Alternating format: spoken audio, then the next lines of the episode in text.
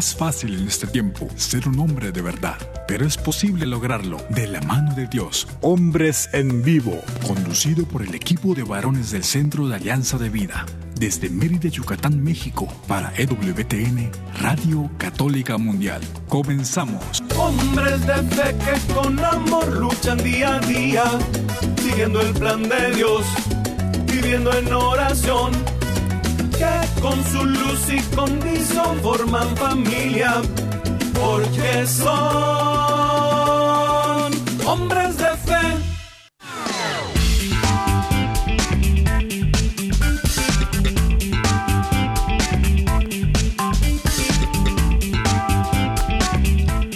¿Qué tal amigos? Muy muy buenas tardes. Bienvenidos a una emisión más de este su programa Hombres en Vivo. Tengo el gusto de saludarles, soy su amigo y servidor Juan Carlos Valderas, que a nombre de todo este gran equipo de colaboradores que hacen posible este programa, pues les saludamos y les agradecemos que sintonicen esta frecuencia precisamente para que juntos podamos compartir un rato de vida en el que la reflexión nos lleve a darnos cuenta, a volver a entender, a volver a recuperar la certeza de que es el Señor quien da dirección, sentido, significado a nuestra vida. Que sea para Él, para mayor gloria de Dios, este espacio de vida. Y bueno, pues antes que otra cosa, queremos agradecer, como cada jueves, pues esta mediación que pues hacen nuestros hermanos allá en Alabama, en los cuarteles generales de Alabama, en Radio Católica Mundial. Y decimos muchas gracias, Pedro, Pedro Quiles, allá en los controles. Y allá el arquero de Dios, Douglas Archer, nuestro productor en Alabama. Gracias, amigos, allá en los Estados Unidos. Y aquí en la Ciudad Blanca, en el sureste mexicano, agradecemos también a César Carreño su mediación, su trabajo siempre discreto, callado, pero efectivo, que hace posible el enlace de nuestra señal a la de Radio Católica Mundial. Gracias César y gracias queridos compañeros. Bueno, esta tarde pues ponemos a su disposición, como cada tarde de jueves, los medios para poder tener este esta comunicación de ida y de vuelta, y ojalá que así sea, ojalá que así sea, que se animen a tomar el teléfono, que nos marquen, que nos digan qué piensan, qué sugieren, qué comentan, para que este sea un círculo completo de comunicación.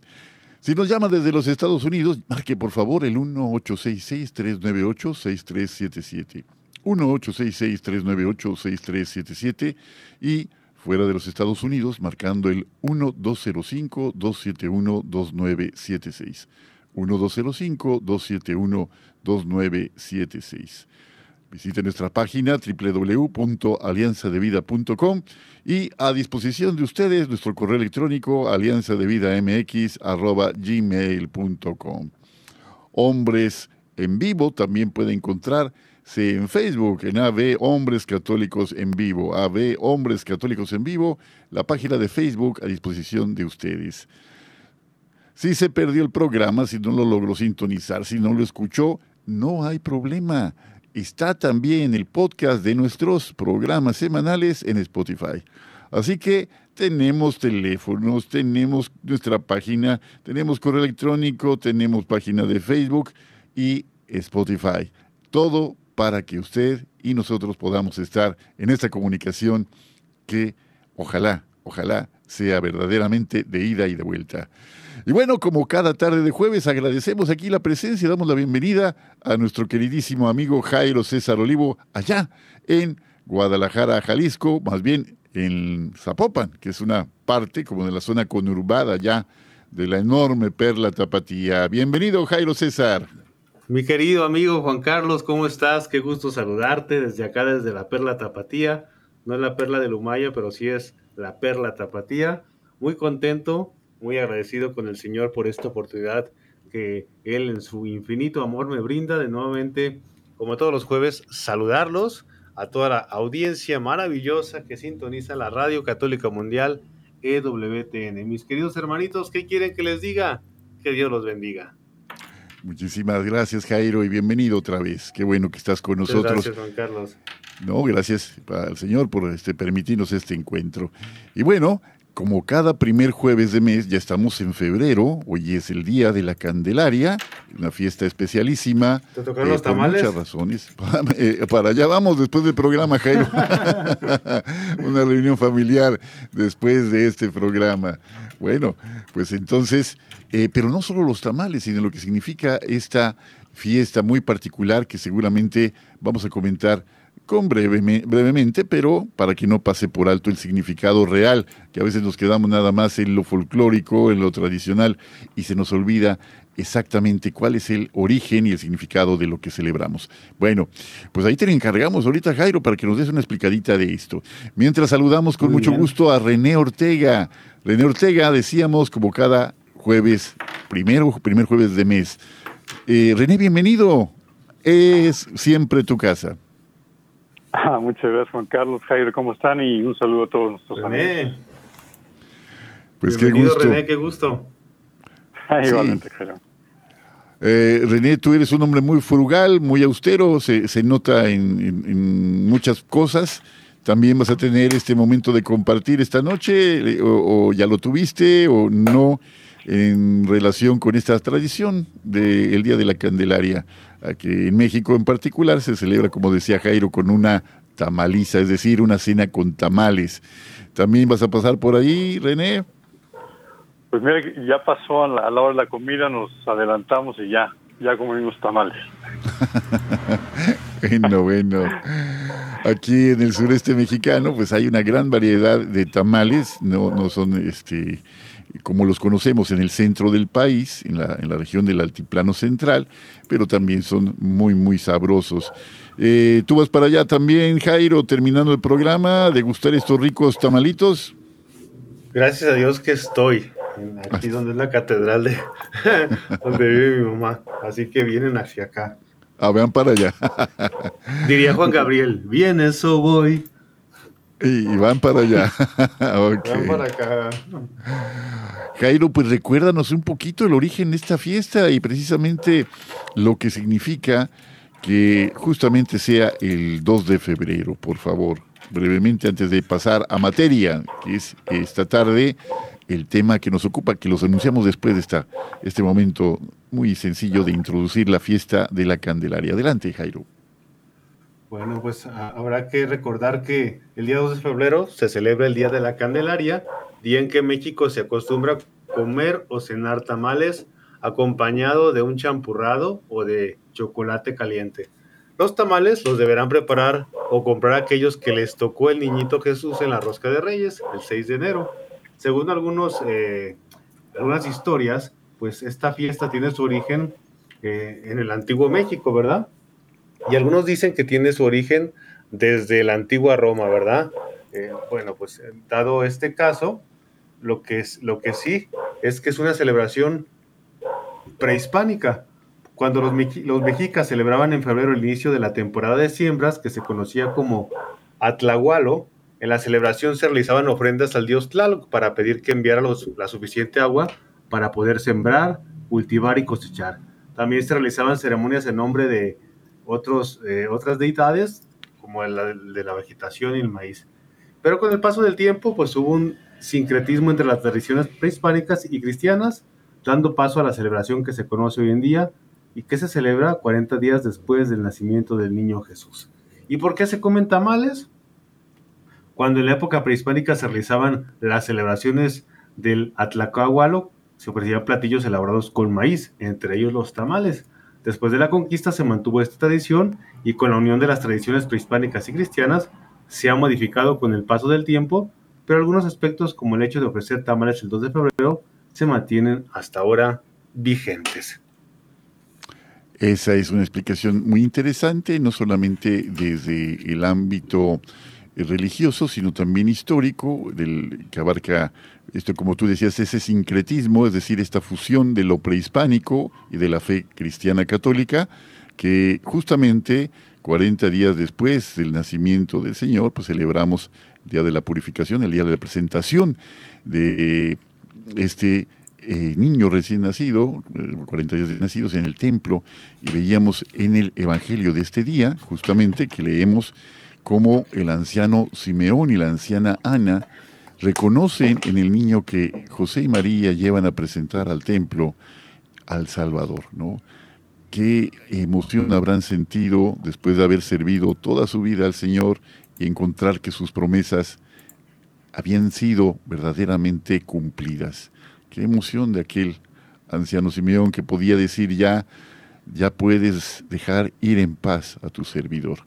Y de la anciana Ana, que dedicaba toda su vida justamente al servicio en el templo, para rendirle al Señor adoración, al reconocerle en aquella pequeña criatura.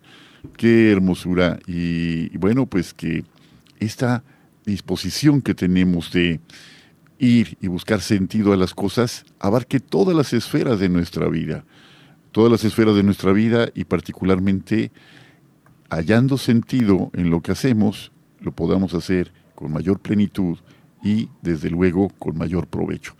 Así que feliz día de la Candelaria para todos ustedes, queridos amigos, y escríbanos, platíquenos cómo la celebran allá en Colombia, en Perú, en Argentina, en Chile, en los Estados Unidos, cómo celebran esta hermosa tradición de el Día de la Candelaria. Bueno, y René Ortega, estamos contigo precisamente para platicar de algo que la palabra misma, la Sagrada Escritura, señala con toda puntualidad. Sin fe es imposible agradar a Dios. Sin fe es imposible agradar a Dios. Y ese es el tema que estaremos platicando, Jairo César, René Ortega, un servidor, durante este ratito de compartir. Y precisamente en este tiempo ordinario del calendario litúrgico, que ya estamos muy próximos, unos cuantos días del inicio de la cuaresma, eh, con el, miércoles 22, si no me equivoco, comienza la, eh, el miércoles de ceniza, es el miércoles de ceniza, perdón, y comienza con esta celebración la cuaresma, un camino de preparación para la Pascua. La Pascua que no es otra cosa sino la celebración del paso de la muerte a la vida, de la resurrección, de Jesús que vence en su persona todo el mal del mundo.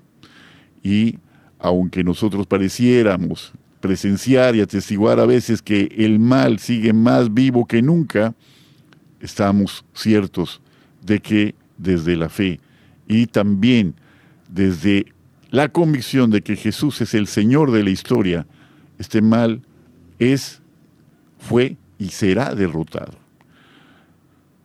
Confiamos en eso y la fe es un medio para entender que esto sucede, ha sucedido y sucederá. René Ortega, platícanos. Pues mira, es, es un tema muy interesante, muy, muy profundo, pero al mismo tiempo es un, tema que en realidad es, es muy normal, es, es muy cotidiano. Algunas veces cuando se habla de fe en Dios, fe religiosa, se, cree que como si fueran eh, creencias absurdas, eh, creencias irracionales, pero en realidad cuando hablamos de fe y no solamente en Dios, sino fe en los demás, eh, estamos hablando de confianza. En el fondo, la, la, palabra fe nos indica que nosotros confiamos en alguien. Cuando alguien, quien sea, eh, creemos en lo que nos dice, y ahí por supuesto están nuestros seres queridos más cercanos, nuestra esposa, a las mujeres sus esposos, amigos, hijos, familiares, eh, nuestros compañeros en la empresa.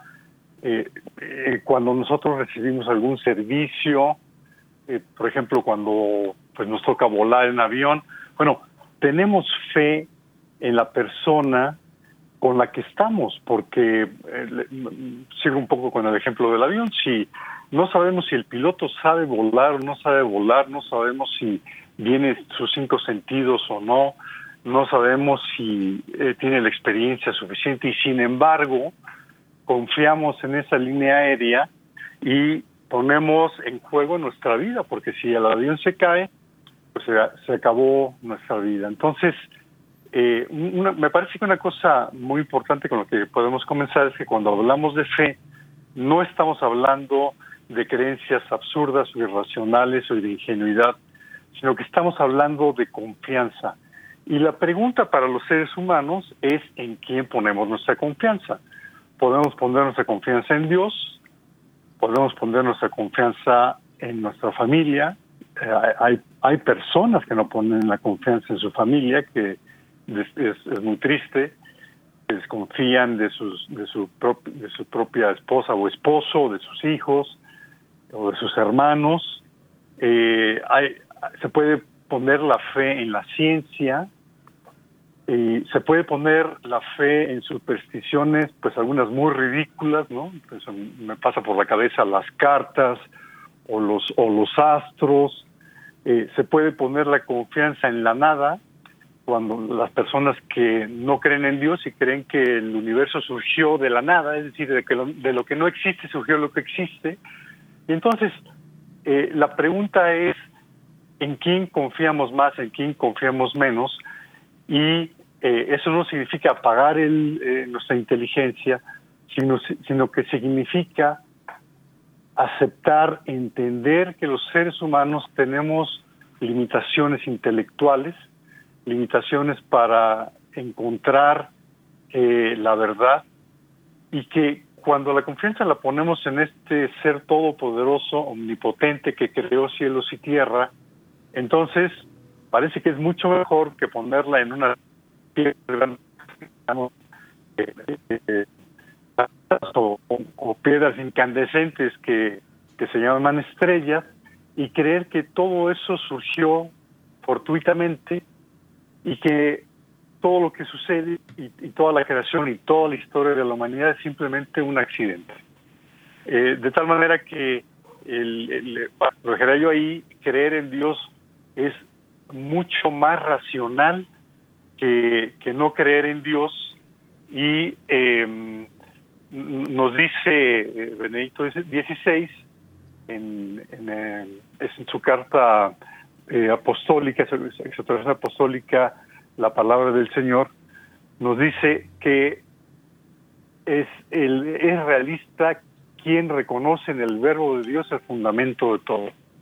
Es decir, quien menos se va a equivocar es quien confía, quien pone su fe en Dios, que es el que creó todo, el que mantiene toda la creación y que además eh, con la fiesta que estamos celebrando el día de hoy, 40 días después del nacimiento de Jesucristo, Hijo de Dios encarnado, si creemos en eso y qué es lo que verdaderamente estamos celebrando, los tamales son una buena excusa para estar con nuestra familia, eh, pero estamos estamos dando un es, es un acto de fe la fiesta del día de hoy porque estamos diciendo creo en Dios y creo que Dios me creó y creo que me creó para mí y todas las consecuencias que provienen de esto. Estas consecuencias, desde luego, cuando nosotros verdaderamente nos adherimos a la persona de Jesús a través de la fe, las cosas en la vida no pueden ser iguales, ¿no? Ni siquiera nuestras caídas que, pues, sabemos que hemos repetido, ¿no? Porque su presencia en nuestra vida marca desde luego un hito, marca una gran diferencia. Y es a partir antes de Cristo y después de Cristo en nuestra propia historia. Y esto que mencionas simplemente el hecho de que podamos conocer al Creador a través de su creación, pues vemos a un Creador magnífico, un Creador pródigo, un Creador que no tiene ninguna limitación en cuanto al darse, ¿no?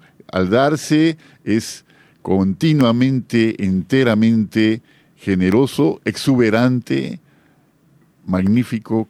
¿Qué más adjetivos podríamos decir del Creador que nos ha convocado a la vida para vivirla con plenitud?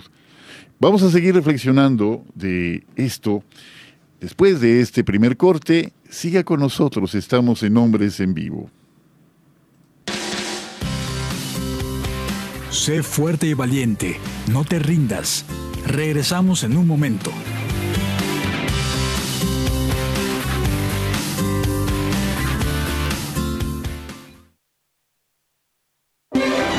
Si quieres conocer más acerca de nuestra labor, llámanos al Centro Alianza de Vida en Estados Unidos al 682-772-1958.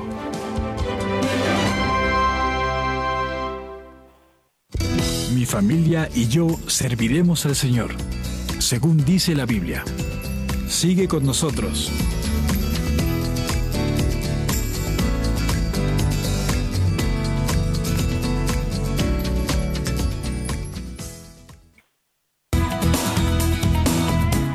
Gracias por seguir con nosotros en tu programa Hombres en Vivo.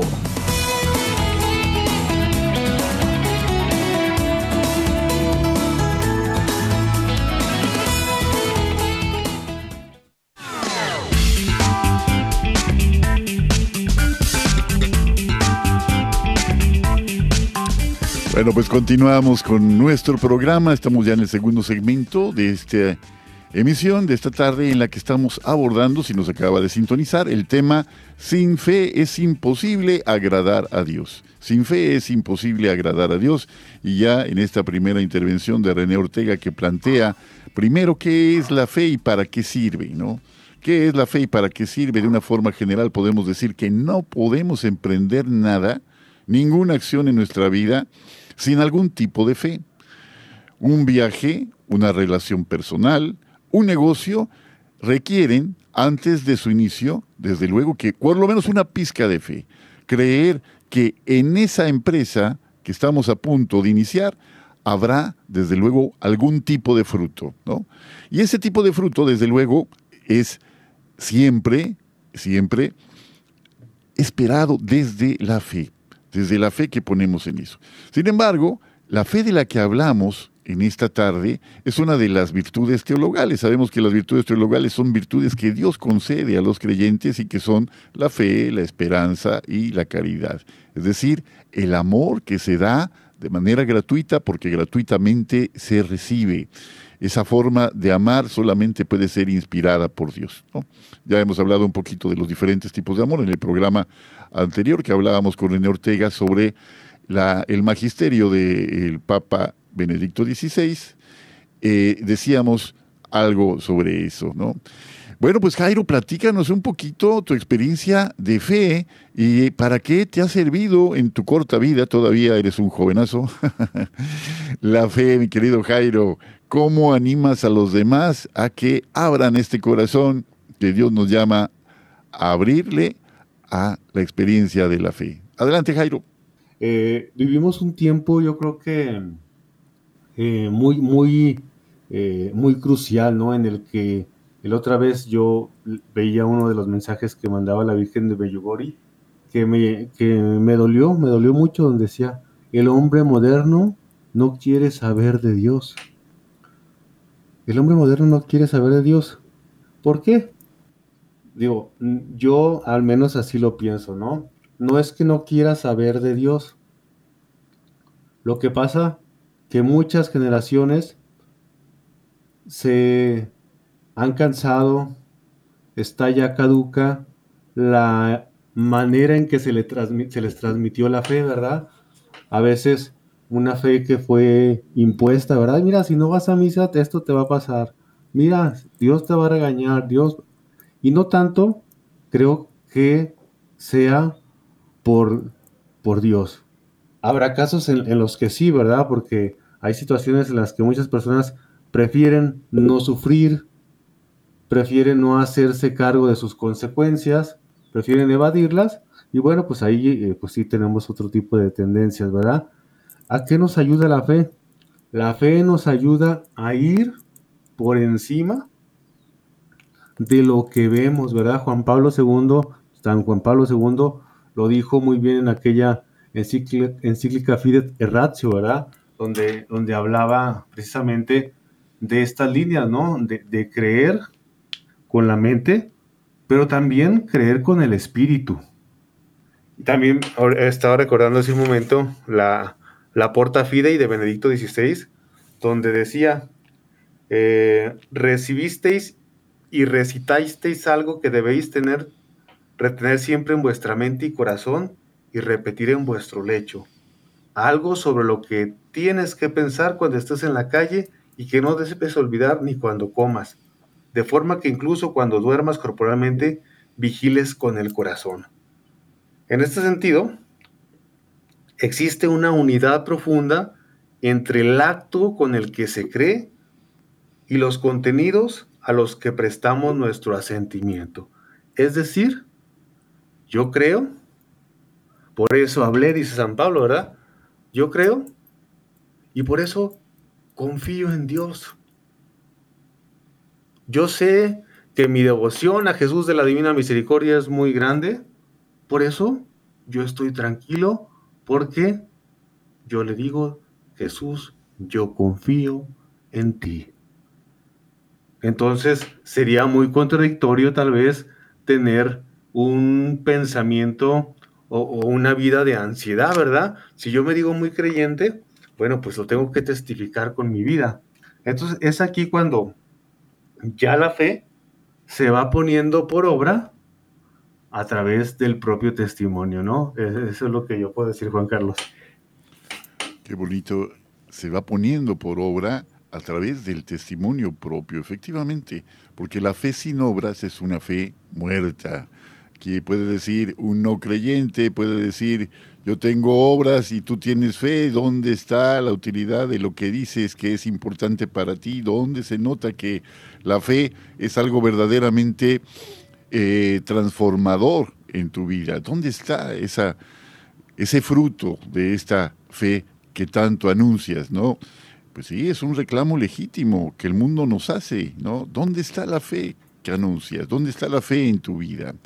Y bueno, René, hay una frase que me gustó mucho de la reflexión que nos compartías antes del programa, que dice, la fe no consiste en aceptar un sistema, sino en aceptar a una persona que es su palabra.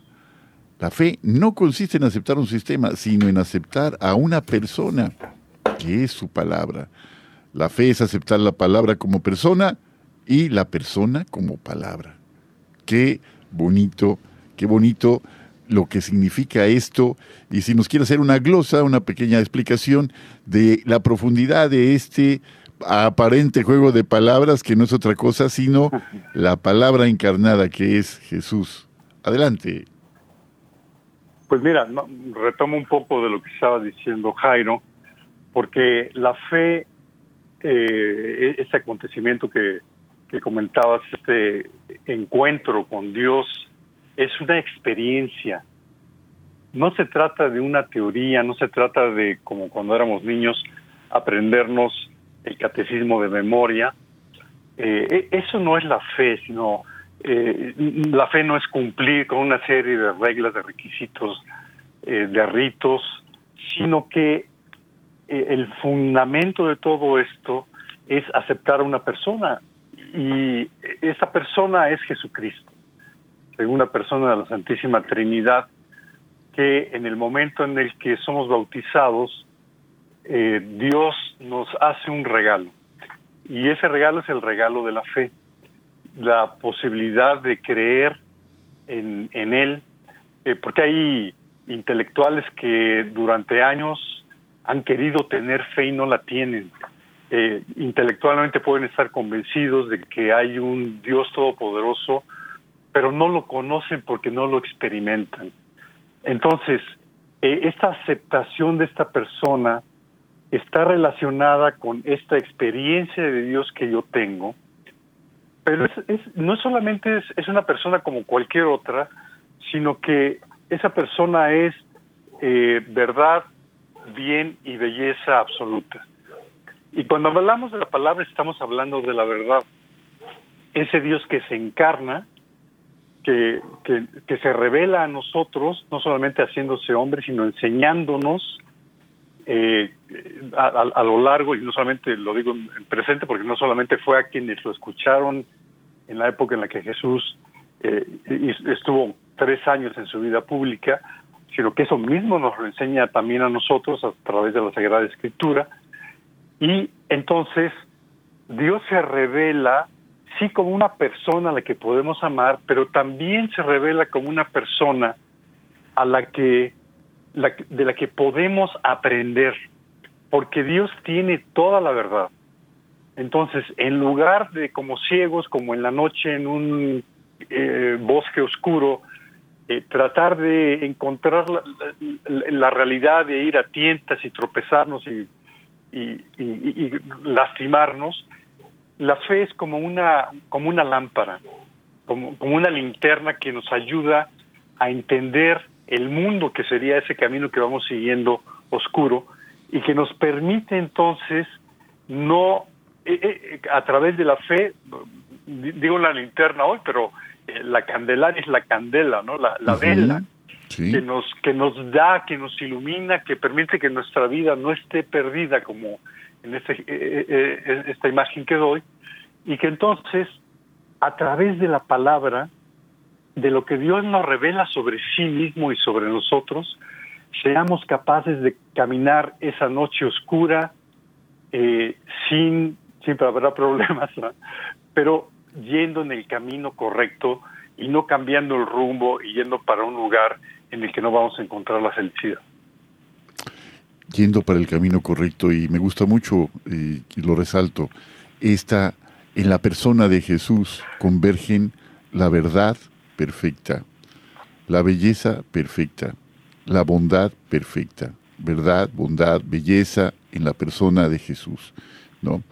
Y no me refiero a la belleza eh, exterior, no me refiero a eso, me refiero a la belleza que puede irradiar un alma que está continuamente amando, continuamente, permanentemente amando, llena de compasión, ardiendo por la construcción de una civilización de amor, efectivamente, como luego diría Pablo VI, muchísimo tiempo después. Este don que hemos recibido, este don porque es gratuito, sin mérito propio, que hemos recibido en el bautismo, es como una semilla que hay que ir eh, cuidando para que caiga en la mejor tierra, para que pueda desarrollarse a su tiempo y que no muera antes de brotar, que no se seque. Y si está muy deteriorada, siempre hay la manera de ponerla ante el Señor, esta fe, y volver a acrecentarla. Me gusta mucho, eh, Jairo, René, el pasaje del padre del epiléptico, ¿no? El, el padre del epiléptico lleva a su hijo ante Jesús para pedirle que lo sane. Y, cuando están allí, el, epiléptico, el hijo empieza a convulsionar, empieza así. Y entonces le dice el padre a Jesús, el padre del epiléptico, le dice, si puedes, eh, si puedes, sana a mi hijo. Y dice Jesús, ¿qué es eso de si puedes? ¿Crees que puedo? Y dice el padre del epiléptico, creo, pero aumenta mi poca fe creo, pero aumenta mi poca fe. Es otra forma de entender que a veces se nos acaba el vino y hay que presentarle al Señor el agua que tenemos para que Él la vuelva vino. Jesús no es un mago que saca conejos de un sombrero. Jesús hace con aquello que le presentamos, hace posible una transformación. Aquellos dos panes y cinco peces que aquel joven le presentó en aquella multiplicación de los alimentos, fueron suficientes para dar de comer a una multitud y además sobraron hasta doce canastos, doce canastos que se llenaron de las obras, ¿no? Esto significa que Dios da manos llenas. Se nos olvida, se nos olvida porque nos vemos también en la situación de Pedro, que aunque es el único que baja de la barca cuando está la tormenta y ve a Jesús caminando, Señor, si eres tú, mándame que yo vaya hacia ti. Y es el único de los apóstoles que se anima a bajar de la barca, el único. Y pasa unos cuantos pasitos hacia el Maestro, hacia Jesús, y empieza a hundirse por la violencia de la tempestad. Y entonces dice, Señor, sálvame porque me hundo, ¿no? Y Jesús le increpa y le dice, hombre de poca fe, ¿por qué has temido? Pero la fe de Pedro era notoria, porque a pesar de la violencia de la tempestad, a pesar de todo, era el único, fue el único que se animó a salir de la seguridad de la barca para empezar a caminar hacia Jesús sobre el mar. Qué fe tan grande, ¿no? Pero a veces nos, nos falta eso, a veces vacilamos, a veces sentimos que nuestra vida no da para más. Es entonces cuando podemos decir la oración del Padre del Epiléptico, creo Señor, pero aumenta mi poca fe. Jairo, algún momento o algún testimonio que conozcas que la fe pequeñita que se presenta al Señor se puede acrecentar simplemente ofreciéndosela. Bueno, pues yo creo que en, lo personal te podría compartir, Juan Carlos, eh, el momento también de vencer mis escrúpulos. De repente, en ese diálogo con el Señor, pues antes todo, todo como para mí, bueno, no todo, algunas cosas eh, eran pecado, ¿verdad? Sin considerar que eran pecado venial. Eh, pero esa creencia estaba muy, muy arraigada dentro de mí, que el Señor en oración, pues me dije, acércate a comulgar. Y así como por dentro te imaginarás un fariseo así rasgándose las vestiduras. No, ¿cómo me dices eso, Señor? Si yo que soy un pecador voy a recibirte a ti. Pues por eso, porque eres un pecador, por eso te tienes que recibir. Y bueno, pues fue a través de, Señor, porque tú lo pides, lo hago. Ese paso de fe, como ahora comprendo realmente que, que, que, Él es amor, ¿verdad? Y que está ahí no por mis méritos, sino por su, por, porque me ama. Es su gracia. Y todos participamos de su gracia, la obra es de Él, ¿verdad? a través de esos saltos que, uno va dando, tal vez pequeños o grandes, según eh, los problemas que tenga cada individuo, uno va entendiendo realmente qué consiste la fe, ¿verdad? En qué consiste realmente la vida eterna. Y, ahora a mí me queda más claro que, pues lo que dice San Juan de la Cruz, a la tarde de la vida seremos examinados en el amor. No, no tanto de, pensar, híjole, Dios me va, me va a castigar por todas estas cosas que hice. No, más bien todos los atardeceres que te dio y no disfrutaste. Todos los momentos que pudiste disfrutar al lado de tu familia y que tú rechazaste. Todas las cosas maravillosas que te puso y tú decidiste voltear la vista a otro lado. Más en eso es lo que tendríamos que tener cuidado, Juan Carlos. Tenemos que estar atentos, estar bien despiertos. Para soñar con un mundo mejor necesitamos tener los ojos bien abiertos los ojos justamente puestos en Jesús, en Jesús que nos lleva al Padre. Vamos entonces, después del corte que viene, a continuar ya en la recta final de nuestro programa, ya en la parte final, sobre algunos ejemplos de fe y ojalá que podamos decir y tratar de reflexionar qué tan grande o qué tan chiquita o qué tan pequeña o qué tan débil es nuestra propia fe. Y decir, esto es lo que tengo, Señor, pero tú, en tus manos, mi fe es invencible. En tus manos mi fe es invencible, porque eres tú a través de mí. Y todo lo puedo en ti, en tu nombre, porque tú me fortaleces. Vamos a un corte, regresamos, estamos en Hombres en Vivo. Sé fuerte y valiente, no te rindas. Regresamos en un momento.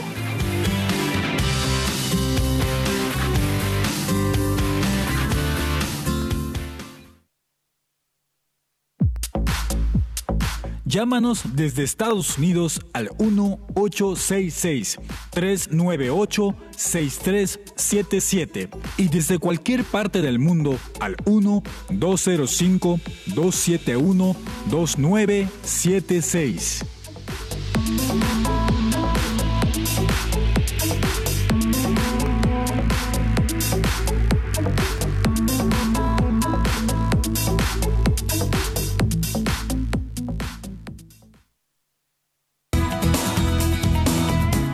Gracias por seguir con nosotros en tu programa Hombres en Vivo.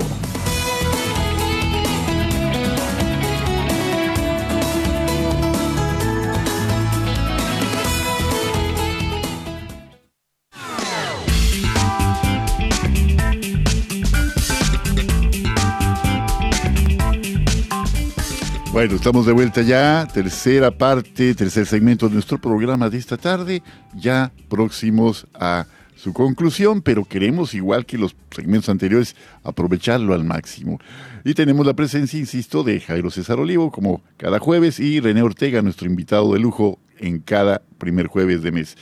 Eh, René, platícanos, ¿por qué es indispensable la conversión personal? Primero, ¿qué es la conversión personal? ¿Y por qué es indispensable para que la fe se mantenga viva y actuante en nosotros? Adelante, por favor. Sí, pues mira, eh, como ya comenté la vez pasada, a mí me encanta el Benedicto XVI, que siempre le da una riqueza extraordinaria a sus palabras. Él, él dice eh, una cosa que es importantísima, él dice que la fe es una decisión eh, porque requiere un poco que nos empujemos a nosotros mismos para dejar de confiar en lo que podemos ver y, confiar en lo que no podemos ver. Y él dice que esta es una actitud que solamente puede llegar a través de la conversión, de la vuelta.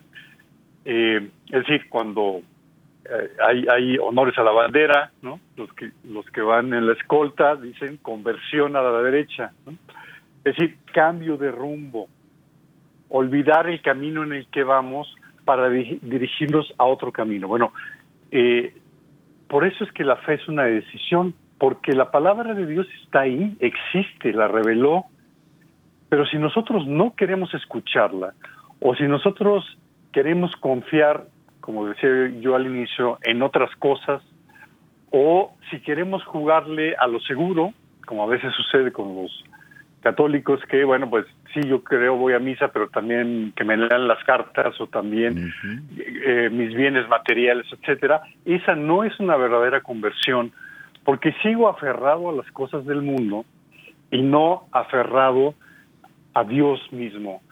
Eh, y entonces cambio de rumbo eh, y eso permite que yo cambie de ser. y, y por lo tanto, eh, solamente quien, quien acoge la palabra de Dios, quien acepta la revelación y no se revela con, con, con B, no con V, ¿no? y no se revela con lo que Dios dice, entonces es posible en la vida, y estos son los santos los que hacen esto, que todos los días ese cambio se dé a cada segundo, a cada minuto, y el, motivo por el que pueden hacer esto es porque desecharon todo aquello que los, que los tenía eh, atrapados por los bienes materiales o por creencias no cristianas, por las ideologías. Y al hacerse a un lado, se confían totalmente en Dios y dice el Papa, es un salto sobre el abismo infinito desde el mundo visible, pero implica la osadía de ver en lo que en lo que no se ve lo auténticamente real. Es aventarnos a un vacío y ese vacío es confiar totalmente en Dios en lugar de confiar en nosotros, en nuestros bienes, en nuestros paradigmas o en las, las ideologías o en cualquier cosa a la que estemos eh, excesivamente unidos esta fe, este salto de fe del que tantas veces hemos escuchado, indica justamente lo que decías, René, al principio del programa, una confianza en aquel a quien nos entregamos, ¿no? Y siempre que se escuchan prédicas de la fe, se pone el ejemplo del niño que va en los brazos de su papá o de su mamá, en medio de una multitud, el niño va perfectamente dormido y el papá y la mamá dependientes de Él, porque el amor de ellos garantiza, le garantiza al niño que está en las mejores manos, ¿no? No está el niño diciéndole al papá, papá, vete por allá, o cuidado con él aquí, o no. Simplemente está dormido, está descansando en los brazos de su padre o de su madre, porque la plena confianza que tiene dice, puedo dormirme y no va a pasar nada, ¿no? Sin embargo, el, el hecho de esta confianza es también una decisión personal, una decisión que tenemos que asumir de una manera consciente y responsable, es decir, ser capaces de dar una respuesta a otros de nuestra fe. Eso es lo que significa la palabra responsabilidad, la capacidad de dar respuesta. De lo que nuestra fe significa. Y la conversión, pues es una condición sin la cual no podemos, no podemos decir que tenemos fe, porque la fe efectivamente hace que nuestra vida se redimensione y en, esa, en ese acto ocurre la consecuencia clara de pues, que quedan iluminadas áreas de nuestra vida que antes no veíamos y ahora somos plenamente conscientes de que necesitan ser cambiadas, necesitan ser renovadas, transformadas. El padre de nuestra fe, el padre de la fe es sin duda Abraham. ¿Qué le admiras a Abraham, Jairo? Que pasa de Abraham sin H a Abraham, padre de una multitud. ¿Qué le admiras a Abraham? Otra vez está tu micrófono, creo que apagado, este, en, silencio, Jairo. ¿No me escuchas? Ahora sí, ya. Adelante. Ah, ¿ya? Ahora ah, Siempre le he admirado el sacrificio. Obedeció, la obediencia filial. Y simplemente el Señor quería probar su corazón, ¿verdad? Quería probar que sí era capaz. Y a mí también en ocasiones me ha pasado que el señor me pide una empresa así bien grande y digo, no, pues no voy a A ver, él quiere saber si eres capaz de, aventarte, ¿verdad? Y así también en la fe. Soy capaz de creer en la vida eterna aunque no la vean. Sí, sí, soy capaz, ¿verdad? Cuando yo estaba en ese momento difícil, pues, de, de la prueba de la fe y todo estaba en confusión dentro de mi mente. Entonces, pues en ese momento se me nublaba todo, ¿verdad? Yo no sabía si existía el cielo, si existía el infierno. Y, me acuerdo que yo fui a la iglesia y de rodillas le dije al Señor, Señor, no me mueve mi Dios para creerte, ni me mueve el cielo. Eh, algo así, ahorita se me va el, mensaje, el, poema. Pero lo que le decía en el fondo era que, Señor, yo te amo a ti, te he amado toda mi vida. Y aunque no exista yo lo voy a hacer porque yo te amo a ti, porque yo creo en ti, Señor. Y, me, si me equivoco, me equivoco contigo, Señor. Y si me salvo, me salvo contigo. Pero ahí está, yo ahí descubrí el abandono en Dios, ¿verdad? Abandonarme en Dios. Y a mí me gusta muchísimo un, poema que tiene Santa Teresita del Niño Jesús, que dice, hay en la tierra un árbol maravilloso cuya raíz se encuentra un misterio en el cielo Acogido a su sombra, nada ni nadie te podrá alcanzar. Sin miedo a la tormenta, bajo él puedes descansar. El árbol inefable lleva por nombre amor. Su fruto deleitable se llama el abandono. Ya en esta misma vida este fruto me da felicidad. Mi alma se recrea con su divino aroma. Así es, Señor, yo creo, me abandono en ti. Hágase según tu voluntad. Y para eso, fíjate que pues se requiere esa apertura, esa apertura, ese saber que en quién hemos puesto nuestra confianza, otra vez, en quién hemos creído. Qué bonito esto que nos compartes, Jairo. Muchas gracias por este, otra vez este poema y también el otro soneto muy famoso. Y no me mueve mi Dios para quererte, no, ni el cielo que me tienes prometido, ni me mueve el infierno tan temido para dejar por ello de ofenderte. Muéveme Dios, muéveme el verte clavado en una cruz y escarnecido. Qué fuerte estas palabras, tan, hermosas también y exigentes. Padre de los creyentes fue Abraham, que precisamente por esa docilidad cambió su nombre. Cuando Dios entrega una tarea, el nombre, nuestro nombre cambia, porque va a alinearse la tarea. ¿Quién más que María es la más dichosa, la más bienaventurada en toda la historia de la salvación, porque fue ella a quien puede decirse, de quien puede decirse, dichosa tú que has creído. René, platícanos algo de la fe de María, nuestra madre. Bueno, pues es una fe extraordinaria, es la, eh, la mujer que realiza la voluntad de Dios y la obediencia eh, de manera perfecta, eh, porque dice nada es imposible para Dios. Y, esto es, pues es extraordinario. Estamos hablando de un adolescente, como todos sabemos, que viene el arcángel San Gabriel y le propone una cosa pues de lo más extraña y, que puede representar incluso su propia muerte por las, las leyes mosaicas. Y sin embargo, ella acepta esto, no eh, sin antes eh, preguntarle al ángel eh, cómo va a suceder esto. Es, es una aceptación, pero es una aceptación en dos sentidos. Es una aceptación de la voluntad, donde dice, sí, hágase en mí según tu palabra, pero también es una aceptación de su inteligencia, porque lo que le decía el ángel ella no entendía, ¿no? porque no era algo natural, y entonces ella le pregunta a que el ángel le explique que es algo sobrenatural. Y el, Papa Benedicto regresa a la exhortación, eh, la palabra del Señor, el Papa del Papa Benedicto, él dice una cosa maravillosa. Dice, María habla y piensa con la palabra de Dios. Hablamos de la palabra al inicio. La palabra de Dios se convierte en palabra suya y su palabra nace de la palabra de Dios. Es decir, ella literalmente vive con la palabra, vive eh, no solamente con este hijo que tiene en el vientre primero y luego lo acompaña durante toda su vida, sino que vive también creyendo, asimilando, aceptando toda palabra revelada por Dios.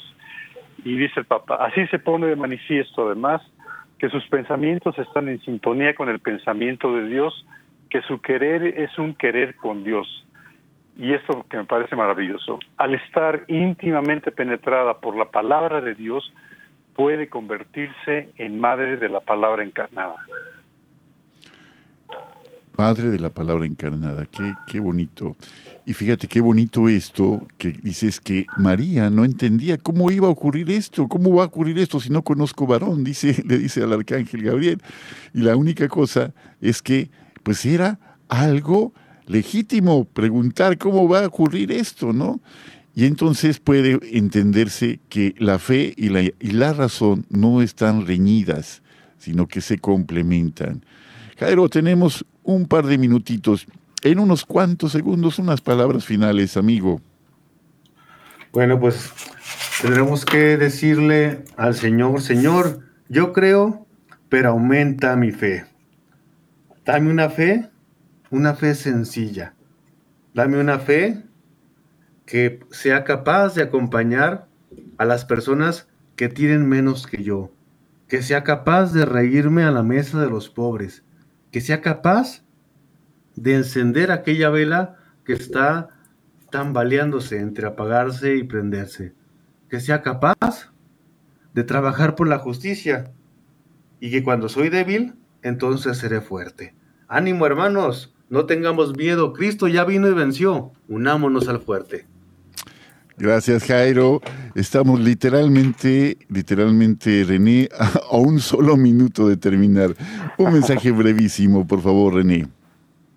Sí, pues mira, primero que invitarnos a que seamos valientes y magnánimos. Y dice el Papa en el mismo documento, San Ambrosio nos recuerda que todo cristiano que cree concibe en cierto sentido y engendra al verbo de Dios en sí mismo. Mil gracias, René. De verdad apreciamos infinitamente este, esta presencia tuya entre nosotros. Y queridos amigos, con la gracia de Dios, nos escuchamos la próxima semana en este mismo espacio a la misma hora. Hagamos la prueba y veremos qué bueno es el Señor. A nombre de todo el equipo de colaboradores de Hombres en Vivo, me despido de ustedes, Juan Carlos Valderas, y les esperamos la próxima semana a un momento de compartir la vida aquí en Hombres en Vivo. Hasta pronto.